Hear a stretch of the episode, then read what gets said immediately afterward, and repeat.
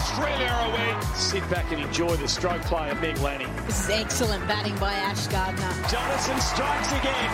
She's on a hat trick. She comes at Molineux. Catch is taken by Perry. The Australian women's cricket team win their fifth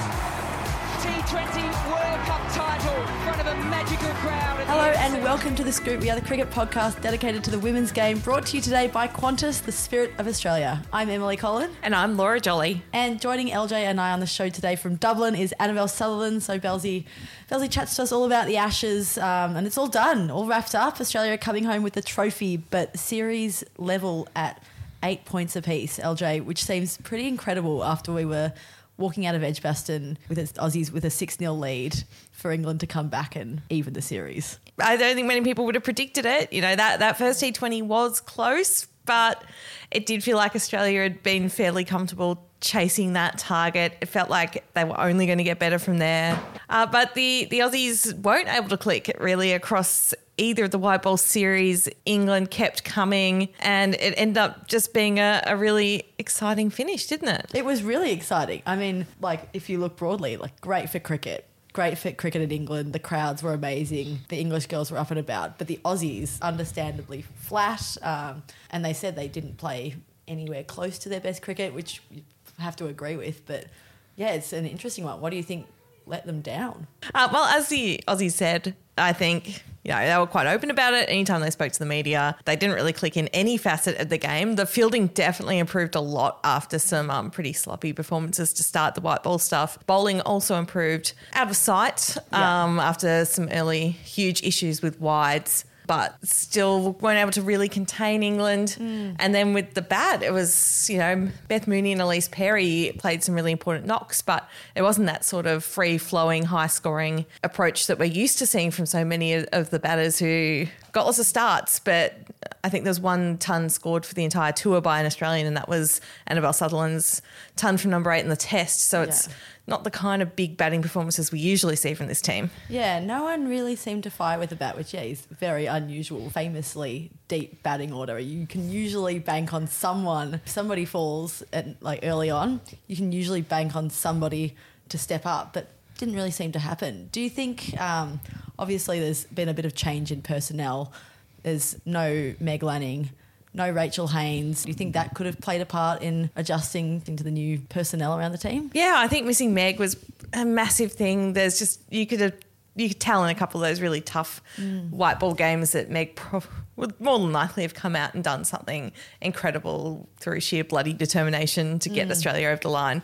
So I think you know you take probably the best batter Australia's ever had out of the team. And yeah, you're losing a lot. And the fact that they do bat so deep kept them so competitive, helped them win in Southampton when yeah. Georgia Wareham hit 26 runs off and over in a game they end up winning by three runs. So the, the deep batting was still crucial. It's just they weren't getting the big performances from the big players that they're used to getting. Mm. Do you think Australia will feel like they were perhaps lucky to even retain the Ashes? Yeah, I think um, you know England had their own errors, but mm. definitely played a lot better. Dropped catches and, and a few errors aside. Mm. Australia didn't play anywhere near their full capacity. Still come home with a trophy, so they'll you know, at least be gratified by that. Yeah, yeah, yeah. You look at the margins in those games; it could have gone either way. Australia could have got home in the game they lost by three runs, and they get an outright win. Yeah flip a few of those losses, it could have been a really different scoreline. So, in that sense, maybe 8 8 is the fairest mm. way for it to end because it, it, was incredibly even once you take out the 89 run margin in the test yeah. and the 69 run margin in the last ODI. 69, geez.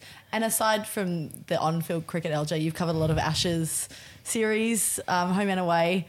Where did this one rank in terms of bilateral series that you've covered? Far and away, been the most exciting, uh, compelling, competitive bilateral series I've ever covered in eight years in this job. The teams were really evenly matched at times, not the greatest mm. cricket at times, but also some amazing performances yeah. individually. Watching yeah. Natalie Sciver score those back to back hundreds was really special. What a player. Everything Ash Gardner did with the ball was special. Yeah. yeah, and it was just after two really flat Ashes, which you know, Australia won't complain. They'd love to win every Ashes 16 0. But after two Ashes where England got one win across the two series, it was really exciting to cover one that actually went down to the wire. Totally, totally. And the crowds were unbelievable. Like, I haven't been here before. Like, it's my first away Ashes, but like going to venues like Lords, the Oval, Edgbaston, which were all full, and even all three of the ODIs, like England really showed up for their team, and it was just was just awesome, awesome to see, and it clearly spurred on the England girls, like they were loving it. Yeah, it definitely helped create that wave of momentum that they seemed to ride through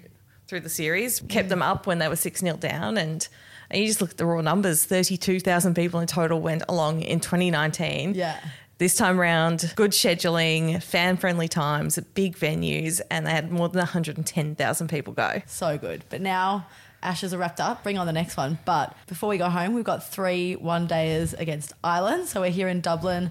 I guess this is a pretty good opportunity for the girls to show what they're made of, work on a few things, and hopefully put some b- big scores on the board. Yeah, it's a funny one. It's um often at the end of a tour, like the Ashes, you'd go home and probably have a few months to stew over what didn't quite go right and to analyse Yeah. things. And I think Annabel Sutherland says when we speak to her later in the episode that this is one that will s- continue to sting for a while, mm. but. In one sense, they've got a chance to try and put a few things right against Ireland over the next week. There's some really good positive performances out there, and it's really exciting for Irish cricket. You know, this is the end of a, a very long tour for Australia, and they've, in a sense, got to get themselves up and about again after what happened in the Ashes. But for Irish cricket, this is them welcoming Australia for a one-day series for the first time since 2005. This is this is huge for them, and they're, they're absolutely stoked to get their crack at taking on the world champions. Yeah, it's gonna be it's gonna be fun. It's gonna be really really fun. So we've got the first three one days starting on Sunday. We are assured that it will be available to watch either on Fox Sports or ICC.tv. I think a few things are still being worked out, but it will be available to be watched in Australia somehow. So stay tuned. And there's some really exciting players in the Ireland side. Um, Orla Prendergast caused some big problems for the Aussies in the warm-up match in Stellenbosch earlier this year. She looks like an absolute jet. So um, she's definitely one to tune in to watch her go about her business. How good? Yep, it's gonna be a fun series. Um, as we said, all starts on Sunday. But for now, here is Annabel Sutherland. Annabel Sutherland, thank you for joining us here on the Scoop in Dublin. Um, Belzy, you've ticked off your first away Ashes tour. How did you find it? Um, I think it lived up to all the expectations and more. Um, it was a pretty incredible series to be a part of. Taking the Ashes home, which is good. Obviously, would have liked to have gone yeah a step further and, and won it, but um, I think. Yeah, there were a lot of really cool moments throughout the whole thing, and feels like ages ago that the, the test match Oh, was it? on, um, that whirlwind of a test match. But um, yeah, some lots of ups and downs throughout the whole thing, which was um, I think what you come to expect in an Ashes, which was cool. Yeah, it was definitely full on um, and lots happened. Did you have an on field highlight from the series? I think that um, second last ODI, just given we were under the pump a bit and the way we came together as a group and I guess reflected on the, the first ODI and made a few changes and I think we, we just had a lot of fun out there in the field and I think that showed in the, the way we were able to fight it out and stick it out towards the end and just um, yeah, it was nice and, and quite satisfying at the end to get that win, given um, how much of a grind that whole fielding innings was. And I'm sure everybody watching on the sideline felt the same. Yeah, we'll touch on that match a little bit later. But what about off field? Did you have an off field highlight, Belzy? A couple. I was lucky enough to go to Wimbledon, which was Oh. very cool. Win? Um, went to the, the men's semi, Oh. so that was pretty fun. Um, Kept that one quiet. Yeah, that was very cool. And Which semi? Oh, the, both, of both? the men's, yeah, it was so good. Yeah. So Alcaraz was my hot favourite for the final, so glad he got up. And what else? Wolf and I and, and my family, we went to Bruce Springsteen at, at Hyde Park as well. So a couple of um, touristy Oh my events in there along the way, which was pretty That's cool. great. Um, I think everyone loved being in London Yeah, for that stint. It totally. was just nice to get get a bit of um, yeah tourist sites che- checked off, and um, yeah, the city was buzzing, so it was nice to get in and around that. It's kind of like you you do you do your cricket, get everything done, but then it's like you've got a whole world to explore. Yeah, it was great, and I mean the yeah, it's very easy getting around London with the tubes and stuff. So I think Yeah. all the girls um, gave that a, a workout, which was nice. So good. And just looking back to Trent Bridge, your first international 100 in a test, just sort of the thing people like dream about their whole lives. Um, can you tell us a bit about that moment and what it felt like raising the bat? Still pretty crazy to think about. Um, just given, yeah, I mean, I knew coming in I'd probably be at seven or eight. So, um, you know, Shell said to me kind of before the, the game that you can have a great impact down there and obviously would love to be batting higher but given our order I can't can't get in up higher at the moment but that's completely fine. Happy to have a spot in the team. And she said you can make some pretty crucial runs. So yeah I had that in my head. I never thought it'd be 130 odd but um, there we were on on day two. And um, no I had some pretty good partners at the other end who um, made the job nice and easy for me. Um, I think Kimmy and Kingy in particular and then Ash on, on day one in the last session when things were a bit tough and we lost some mm. quick wickets. Um, we were able to, to steady the ship a bit in that last session and Ash unfortunately lost a lost a wicket um, quite late on day one. But yeah, it's obviously very special, uh, iconic ground in England, and um, yeah, to come away with the win at the end of the five days, it was it, I think made it even more special. How'd you find the nineties? Uh, not too bad actually. Yeah. I was just cruising. Like Kimmy and I were having lots of fun out there, and yeah. Um, yeah, I think the uh, the England girls were quite tired at that point, so it was nice just to keep batting and um, put on a, a, pretty good partnership with Kim and um, yeah, make them hurt a little bit more. and does performing and contributing to a test win feel like slightly different? And do the celebrations have a bit of a like a more special feel in a way? Definitely a bit more meaning to it. Um, I think yeah, anytime I can yeah play a role and yeah do do my part for the team is is pretty special. And um, I think the great thing about the test match is there's so much opportunity for different individuals to, to step up and perform along the way. So it was great that we were able to to have that across the board. Like Ash bowled some incredible overs and uh, well and truly, yeah, kept us in the game and, and won the game in that second innings uh, to, to take seven of the, the 10 wickets was pretty special. Belzy, you mentioned that your family was there. How special was it to have them there, not only for the Test 100, but like there was a whole crew sort of throughout the series? Yeah, very cool. I think everyone loved that. And um, yeah, I think it's been a while since we've had a whole big group of family and friends on tour with us yeah. just post COVID. It, it hasn't really happened. So, um, yeah, really nice vibe to the group. And I think everyone was able to get away and spend time with, with family and friends, which was is always an important partner in a, long tour, just yeah. um, getting some space and then um, enjoying each other's company. So, yeah, that was um, nice having my family there for bits and pieces of it and yeah, always good to have the support there from across the board in the group. And that test innings wasn't your only crucial knock. There was also the 50 in Southampton.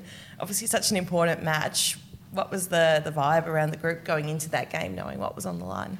Yeah, I think the group was just excited to, um, I guess, show what we can can put on. I think, uh, yeah, the first game wasn't exactly how we wanted it to go, and we knew we had a few things to improve on across the board in, in all phases of the game. So I think nice that yeah we got the job done and geez we got it down to the wire didn't we? And um, made it tough for ourselves at different points. But yeah I think Pez had a crucial knock throughout that innings just steadying the ship throughout that that whole innings. And then yeah I think Ash myself and, and Wolf were able to come in and um, take the game on a bit, which was nice. We'll be back with Annabel Sutherland in just a moment, but just dropping in here to say this episode of The Scoop is brought to you by Qantas, the spirit of Australia. Qantas is the official airline of the Australian cricket team and proudly represents Australia on the world stage, flying to more than 95 destinations around the globe. And Belzy, before the match, you gave a nice little rev up to the group in the huddle. talk us through it. Like, does someone get the call up for every different match to say a few words before? Yeah. So um, the team gets sent out, and there's a little uh, there's a little H next to the, the name that has got the um, the pre-match chat. H. What is H for? Uh, I don't actually know what H represents. It's Shell's idea. So okay. Shell just um, comes up with um, the person who whoever it is has got to um, come up with something. I think we've had jokes and quotes and motivational speeches from Scotty Prestwidge. So yeah, I just came up with a little something to, to get the team going. Just yeah, mainly focusing on the, the basics and yeah, focusing on I guess the now in the moment, um, not worrying about anything else. So yeah, I think it went down okay. I have to ask the group how. Where'd the down. inspo come from? Like, yeah. it... um, I had dinner with my parents the night before, so we were brainstorming okay. across dinner of how we, how I should go about it. That's um, so good. but yeah, practiced it and um, yeah, got it all out without stuffing up, which Great was nice. delivery. Yeah, Great delivery. Yeah, a bit of pressure delivering to the whole group. yeah, I think the idea was that maybe um, maybe I'd be more, more nervous for that than the actual game, so to take my take my mind off the game a bit. No, I think it went down well, and yeah, well, everyone, everyone's got to do it at some point, so nice to, nice to do it for that game. Yeah, and so I guess you, with that out of the way, maybe you didn't have any nerves when you went out and joined Pez. Yeah, exactly. It was um, cruisy as from then on. Um, no, I think um, I just yeah. Anytime I can go out there with the bat, there's still maybe 12 or 13 overs to go. Knew that I could have a bit of an impact if I yeah got a start. So nice that Pez and I could spend some time out there and um, add to the score. And then Wolfie just came out and made us all look silly by so good. swinging and connecting with yeah some big big balls. What was the feeling like once you ticked off the W in that match at Southampton? Yeah, it was nice. I think. Yeah, obviously we we'd come we'd gone over to, to bring the ashes home, so nice to get there and um, yeah, obviously it was a little bit of a disappointing white ball series in general across both the the T20s and one days, but um, yeah, at the end of the day we're taking the ashes home, so we'll take that. Yeah, is that, I guess that's got to be pretty satisfying, even though you didn't get the outright win, knowing, you know, it is hard to come over to England, play seven matches, you're in a different spot every day, moving all the time. It must be satisfying to make sure you're taking the trophy back home. Yeah, definitely. I think, um, yeah, it was it was bittersweet in that, that last game. I think, yeah, it would be pretty nice to be coming away with 10, 10-6 on the board, but um, yeah, that's all right. And we know we've got areas we can um, we can improve on, and we feel like we never quite got our complete performance out there on the yeah on the park in the white ball format. So um, we feel like England played close to their kind of capabilities, and, and we weren't quite there. So um, we know there's stuff to work on, and um, yeah, credit to England the way they, they came out and took it to us. Um, yeah, it was a it made it a pretty exciting series to be a part of, and um, yeah, hopefully an entertaining one for the, the crowds.